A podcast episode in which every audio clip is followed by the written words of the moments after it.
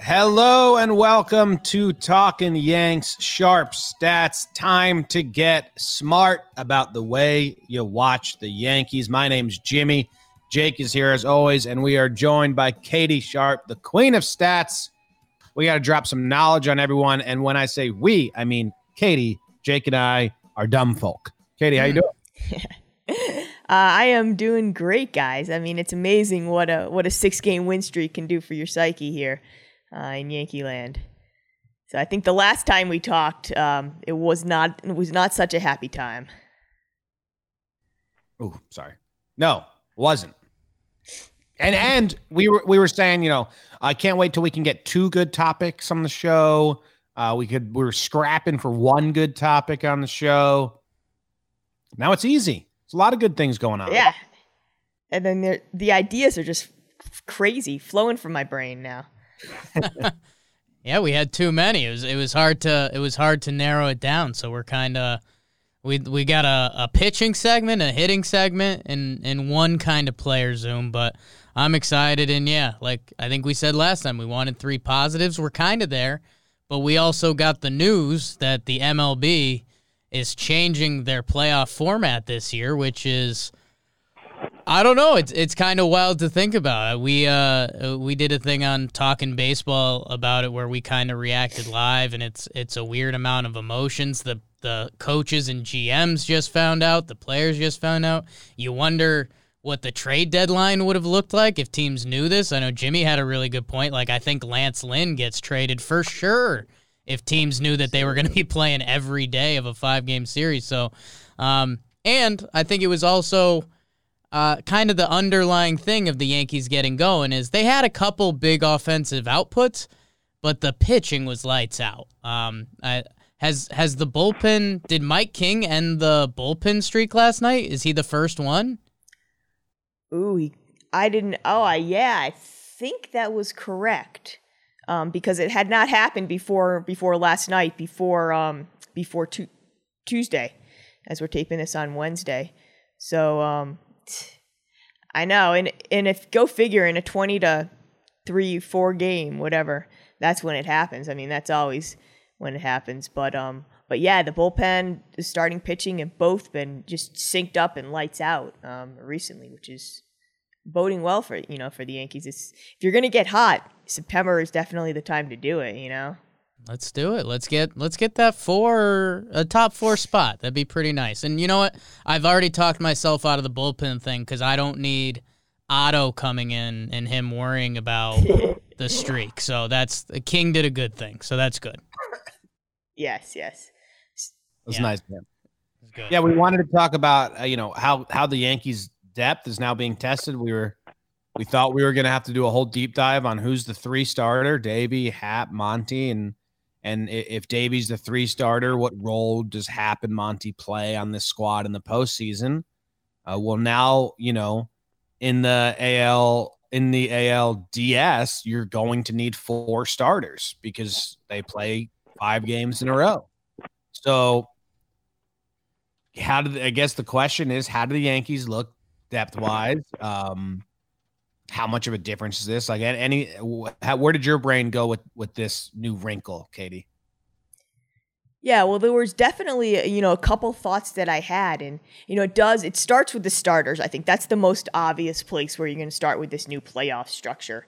And that because there is no off days, you literally, unless you're going to pitch your top guy on short rest, on 3 days rest, you are going to need 4 starters or unless you can, sweep in 3 games in the DS, but you are going to need 1 through 4 starters to manage that, and then obviously in the LCS, even there's no off days. I think that's if the Yankees are able to make it there, that's going to be an incredibly tough situation.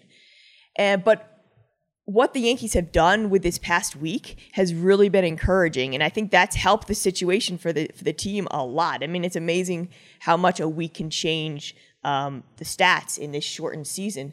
So right now, I mean, if you just want to look at what the Yankee starters have done in this last 6 games, this is during their 6-game winning streak as we tape this on Wednesday. It's pretty remarkable. It's a 1.72 ERA It's 40 strikeouts and 4 walks in 36 and 2/3 innings. And that's pretty crazy. 4 walks in 36 and 2/3 inning, I think, might be the most impressive statistic during this 6-game win streak. And the fact that there is that 36 innings pitched when it includes 2 doubleheaders, so 2 of those shortened games. So not only is this the starters, obviously preventing runs and not allowing base runners, but they are giving them length. And I think that brings me also to my second important point. You don't need just quality starters 1 through 4. You need quality starters that can also give you length, because that reduces the strain on the relievers, which are already going to be strained with the lack of off days. So just a couple things that I just kind of wanted to get into to compare the Yankees and how they stack up to, the rest of the teams. And actually, for the starting pitching, it is looking really good right now. So what I did is I used ERA plus, which is adjusted ERA. So it adjusts for the league and the ballpark. And average is 100, and anything above a 100 in this statistic is better than average, and it goes by percentage. So like a 110 is 10% better than league average. So I kind of wanted to look at how many teams have starters that have a 110 ERA plus or better. So not just league average, but a little bit better than league average. And I put a minimum of, I think, 3 starts, because I think, that obviously is cooked a little bit for Davey, but, he looks like it's going to be a part of our rotation going forward. So, Katie, do not apologize for cutting up the stats to get Davey in there. Thank you. Yes, we're cutting up the stats a little bit. But so the Yankees actually have now 4 starters with a 110 ERA plus or better.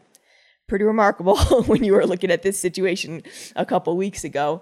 And they're only 1 of 5 teams in the majors to have that. So the Dodgers, the White Sox, the Marlins, and the Indians, obviously, are the other 4 teams. The Indians have 5 starters like that, in fact. So the Yankees actually stack up really well in terms of starting pitching depth, quality starting pitching depth, 1 through 4, to navigate through this new postseason format.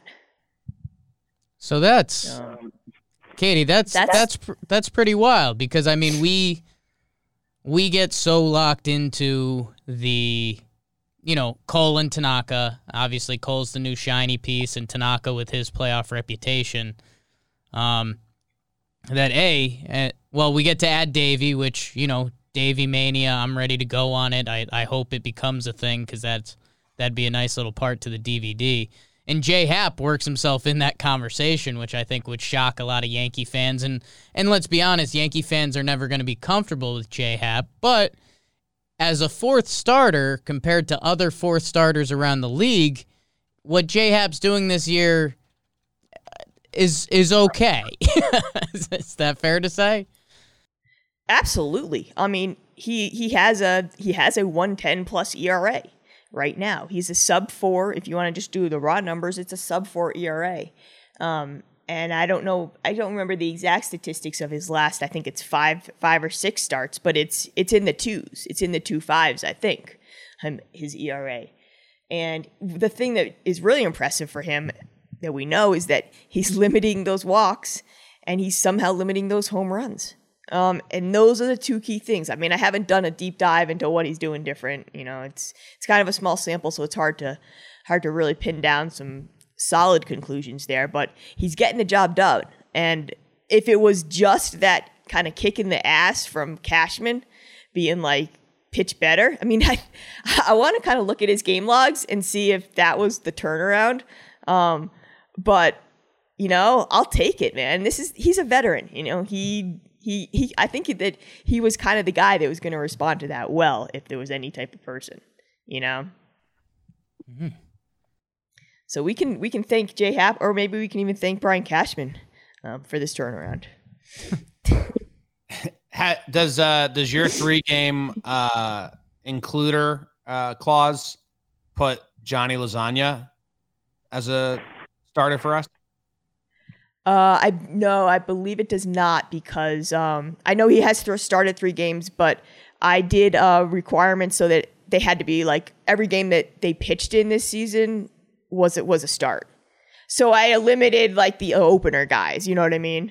Okay. And Davey's had 4 starts now anyway, so. Yeah, he's had 4 starts, so I kind of wanted to do a little bit of a looser definition there. But yeah, because I didn't want to have a lot of those opener people. I mean, I don't even know how much openers are being used around MLB this season. I haven't really been keeping track, but I didn't want to include that because that can kind of skew the stats. But yeah, so starters, in terms of their performance, they stack up really well, the Yankees 1 through 4.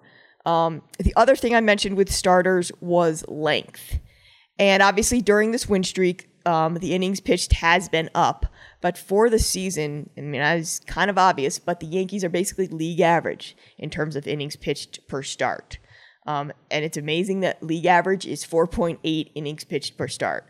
But that's the average start. And that's skewed.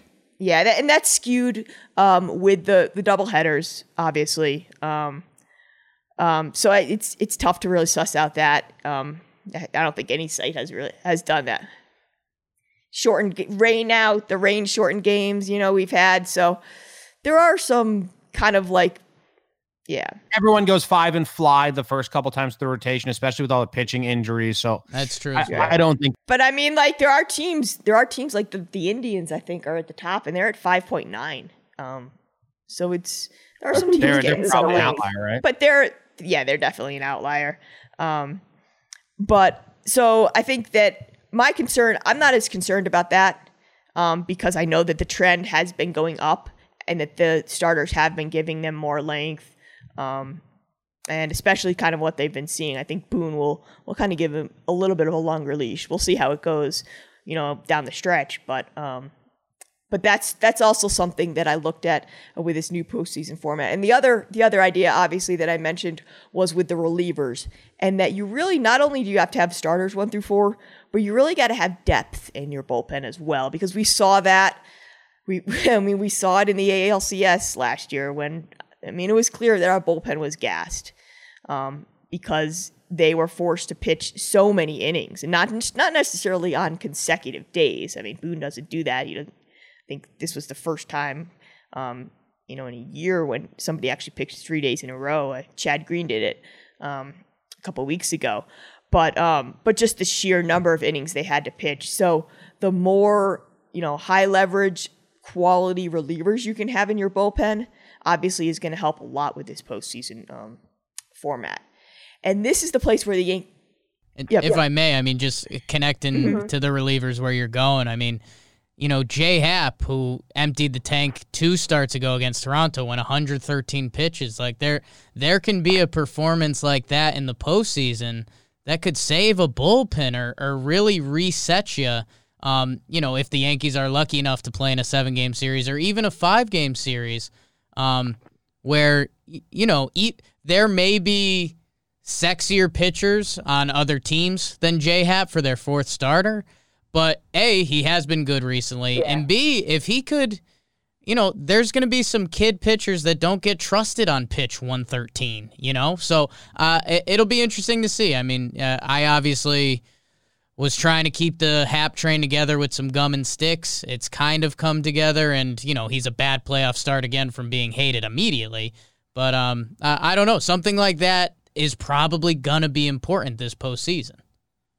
Yeah, the fact that the Yankees do have sort of, I would say, veteran, a couple veteran guys in that rotation where Boone is not afraid to just let them throw all their bullets and stretch that arm out, even if it is to just give the reliever, even if it's in a loss and it's just to give the relievers kind of a little bit of a rest. So getting back to where the Yankees stack up, this is where I'm not as confident that the Yankees are in such a good position. So what I did is I sort of did some of the same qualifications. I looked at teams that had relief pitchers, and this is, I think I did like 90% of their innings pitched in relief, with at least 10 innings pitched for the season, had an ERA plus of 110 or better. So again, like an above average reliever.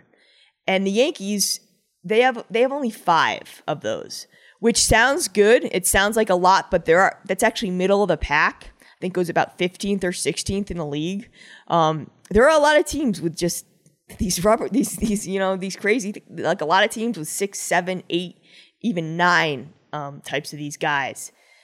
And I think that, there is one positive note maybe is that the Yankees do have several that are like 150 ERA plus or better. So they do have a couple really high qualities. It's just the depth. It's the ones that can give you an above average performance, maybe not an elite performance, but an above average performance, that bridge to get to the elite guys. That's where I think the Yankees are really lacking now. And it's really where they miss the Adam Ottavino. And they miss even like a Chapman whose numbers are not great this year. He obviously doesn't qualify with the 10 innings pitched. He hasn't even reached that yet. But they miss the Tommy Kahnle.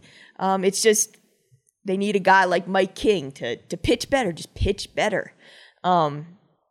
So that's it's amazing to say because we always thought that the strength of this Yankee pitching staff was going to be their relievers, but I think that a lot of the injuries and the underperformance this year has really stretched them in terms of that this year. Yeah, I think that the new playoff thing that has us concerned about the depth of the starting pitching, I think the Yankees are better equipped to handle the new format on the starting pitching front than they are on the bullpen front easily. I think as Yankee fans, we should be much more worried about what this is going to do to the bullpen.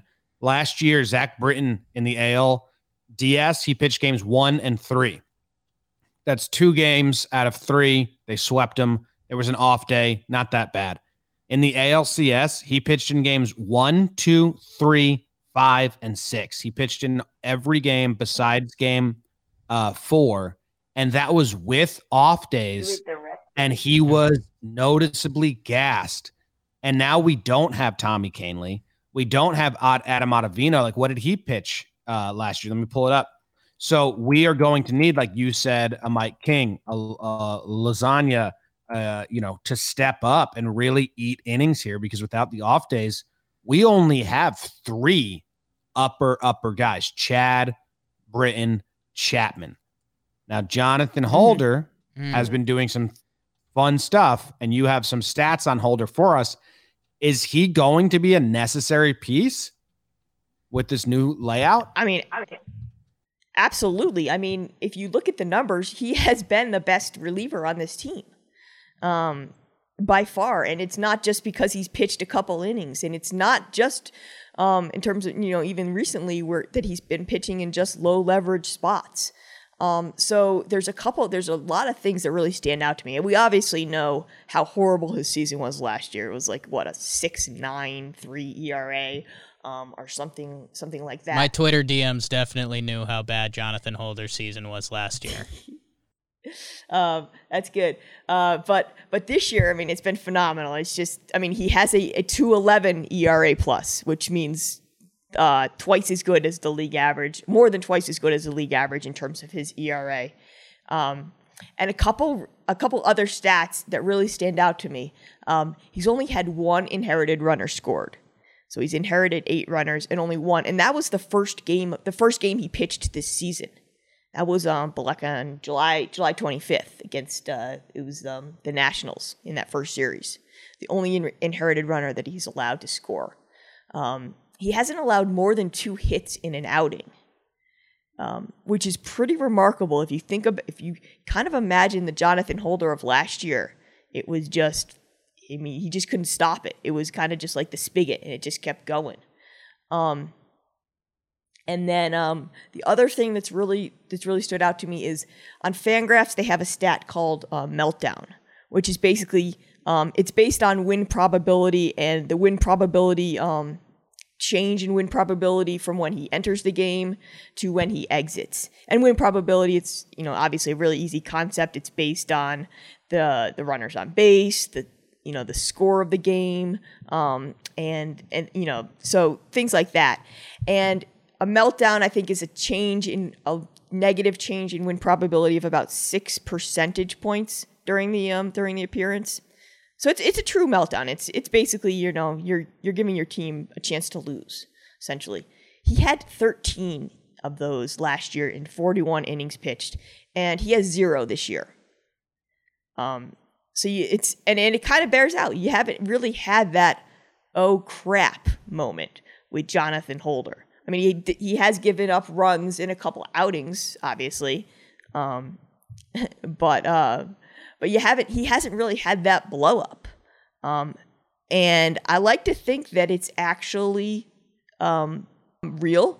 You know, kind of when you look at whether, is this fake? Is this real? Is this just a small sample? Obviously, it is a small sample. I'm not going to deny that. It's 17 innings pitched. But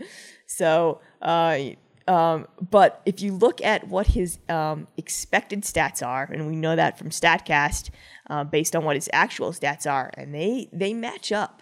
They're really close in terms of just expected slugging, expected WOBA, and that StatCast actually has an expected ERA stat, which they use kind of their exit velocity, launch angle, plus strikes and walkouts and everything to get an ERA number.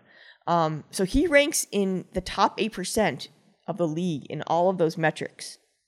So he is literally one of the most elite relievers in the entire majors this year. In terms of his ability to limit hard contact and just limit runs, and the what really stands out to me, and this is kind of I think what has been his bread and butter this year, is that he has allowed one barrel in 53 kind of batted ball events, you know, balls in play, one barrel, and we know barrel is kind of like the best type of contact that a hitter can make. It usually either goes for like an extra base hit or a home run. So one barrel he allowed. Last year he allowed 10 or 12 of those, for the entire season. His exit velocity is down. The launch angle is down for him. And he's allowing, you know, more weak contact. And the big thing that jumps out to me is his ground ball rate has jumped from 39% to 47%. And his fly ball rate is now down to 19% from 28% last year. So he's doing the job. He's basically, yeah, you don't really see that. Like with pitchers, you're right. Fly balls, ground balls, those types of things are pretty constant for a pitcher season to season. So his ability to increase his ground ball rate by almost 10 percentage points, that's a big thing. And I think that's what's helped him. I think that's been the, you know, kind of the biggest change for him in terms of the results that he's gotten. Yeah, those are really big changes. I'd much rather a ground ball than a fly ball, especially with Gio. Yeah, and that was especially, and that's kind of the thing that was with Holder last year, was he would just give up these devastating home runs and these extra base hits to the wall. I mean, you almost see it. You can kind of imagine it, at least for me. So I think that has been one of the most important things that he's doing this year. And it matches up. Like the expected stats match up. He's limiting hard contact. He's getting, you know, a lower launch angle. It's not in that line drive, fly ball range anymore. So what I think probably one of the biggest changes that he's made so far this season is the increase in his changeup. And this is interesting because not only has the changeup been able to get more grounders, it's up to 59% of all the batted balls on his changeup have been grounders, compared to 52% last year. He's also getting more whiffs with it. So his whiff rate on the pitch has increased from 21% to 32% this year, which is actually very good because it's not often that a pitcher is able, especially with a changeup, where they're able to get not only more grounders but more whiffs. There's usually some sort of trade-off between that. And what he's done, it's really been just a matter of location. He's had much fewer hanging changeups in the middle of the zone, and he's increased the number of changeups, the percentage of changeups that he's thrown in the lower half of the zone from 60 to 68%. So, you know, you put him down there, people are either gonna, you know, get him to chase out of the zone and whiff, or they just hit it into the ground. And so that changeup has been really effective for him, and it has to have improved his fastball, because his fastball has really improved as well, in terms of the results. The whiff rate is about the same, but the batting average against, the slugging percentage against, it's all way down from last year.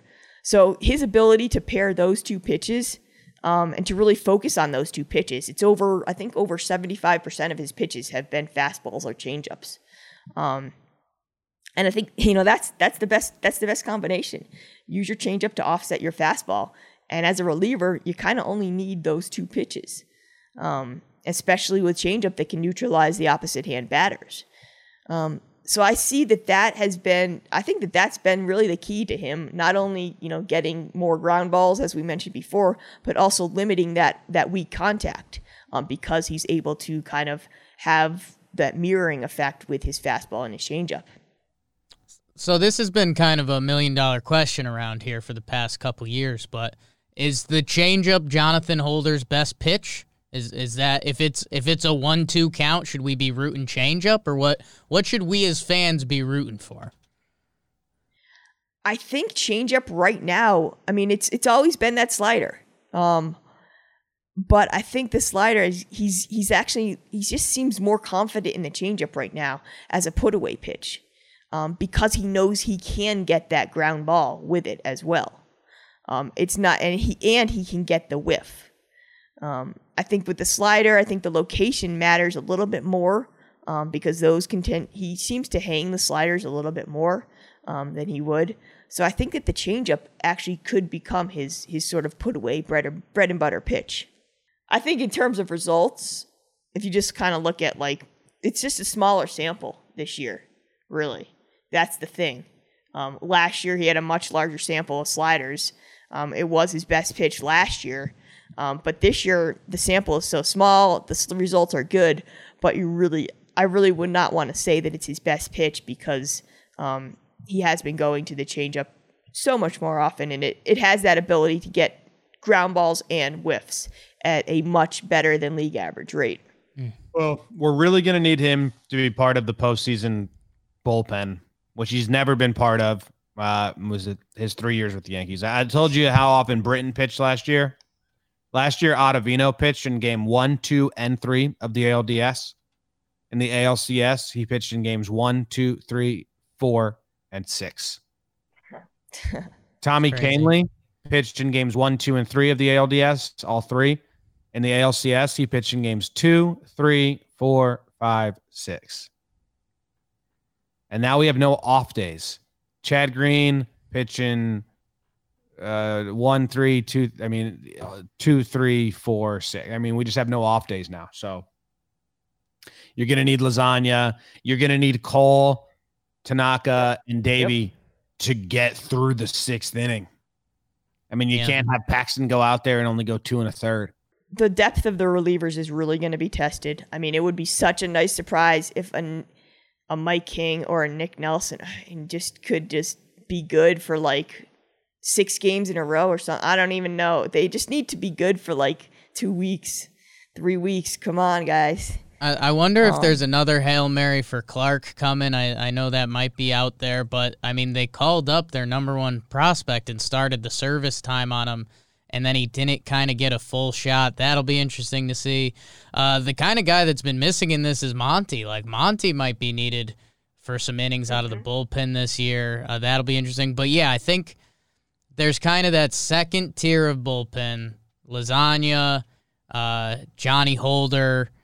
I mean, those guys are going to be an important part of that playoffs. And that, as a fan, yes, Luis Sessa, that should make you a little nervous, because those aren't the guys in a normal playoff year we're relying on.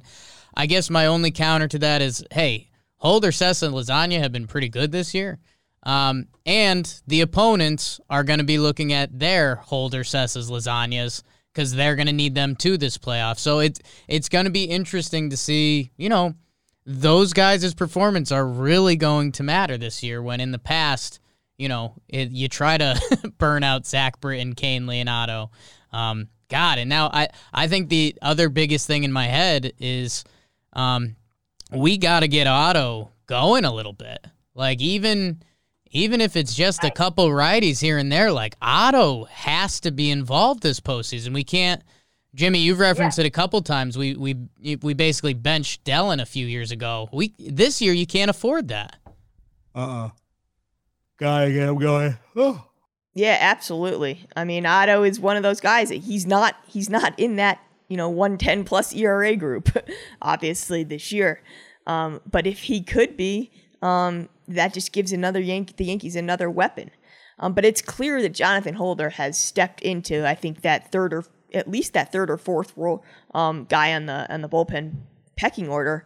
If you look at the way that he's been used in his first 9 appearances, he entered in 0 high leverage situations. So 0 of those 9 appearances was a high leverage appearance. 5 of his last 6 appearances have been high leverage now. So he has clearly, it's about the past month since the end of August, he has been that fireman role. If you look at sort of the, if you look at the way that Boone has been using him. So it'll be interesting to see. He's handled it so far very well, and obviously we haven't seen any blow-ups there yet. But it'll be interesting to see how that works going forward. As one of the Jonathan Holder leaders from the Yankees universe, you can be excited, you can be scared. All of those emotions are very right. It's. I don't know. I mean, excited. I think that I don't know if it's right. I'd say be excited for what he's done this year, and hopefully that can continue to translate, and then feel the other emotions a little bit. Man, it's going to be such a wild postseason this year. Oh my God! Yeah. Imagine someone said this the other day on Twitter. Imagine if there's like a 14-inning game. Oh jeez! And then you got to play the next. Yeah. Yeah. No, that'd be bad. Well, I think let's leave this episode as just a all pitching talk conversation and the new rules going. I know we have some stuff about lineup depth with Judge coming back and Stanton, but let's push that for next week. Hopefully these guys stay healthy and we can continue talking about it, because I think we covered a lot there, and it's all great stuff, and it's all pertinent to the news that just got dropped on everyone. There will be no off days, and everything's different in the postseason. That's insane. It's insane. Final question, Katie, because I think we do. We're keeping it pitching, and we do have to get going. Fielding independent pitching, FIP. So I'm sure some people are, familiar with that. It's supposed to be a better, pure gauge of what the pitcher can actually do. Monty still grades out decently better than Happ in that category. I mean, And we didn't say Monty till right at the end there. I mean, is there a world where Monty should be the four starter? I feel like the analytics community is probably barking for that. Yes, there is some sort of world. But I think, what one good thing that FIP is good for predicting future performance, because as most people know, it just focuses on strikes, walkouts, and home runs. Doesn't look at anything else. It's those things that the pitchers can control. And yes, I mean, Monty, we know he's increased his strikeout rate this year. He doesn't walk a lot of batters. He gives up a couple home runs, but the thing that I'm not as really optimistic with Monty in terms of his FIP is that it is just such a short season. It is a small sample. It's hard to expect his ERA to kind of normalize with his FIP in the next 2 weeks. If we were looking at sort of the longer term, yes, absolutely.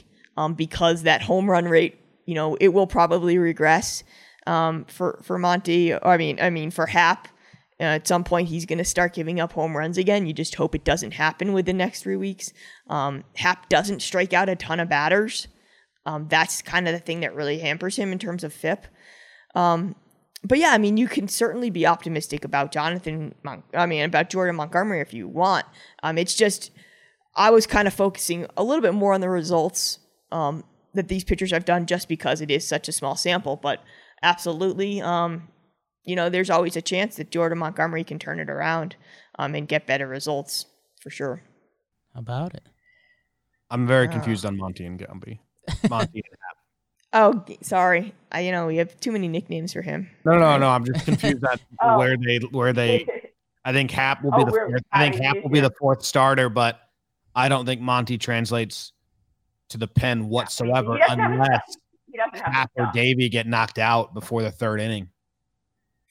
Yeah, I mean, he doesn't really have the stuff like we like to say. No, he doesn't have that. Stuff. Yeah, reliever stuff, which is why he's a starter.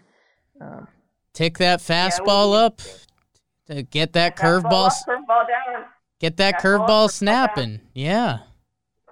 Maybe. Yeah. All right. Well, thank you for joining us as always, Katie, and making us a little bit smarter. We appreciate that. Any last thing, Jake? I miss anything? I think we had a whole lineup thing planned, but I think we dove so deep in the pitching that we might have to save that for next week. So, Katie, we thank you. Yeah. And well, hey, let's keep all the winning going for next week so we can also talk about that some more.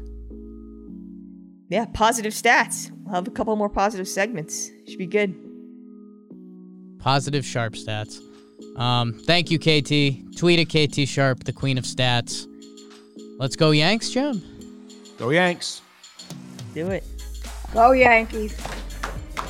Let's go Yankees. Let's go.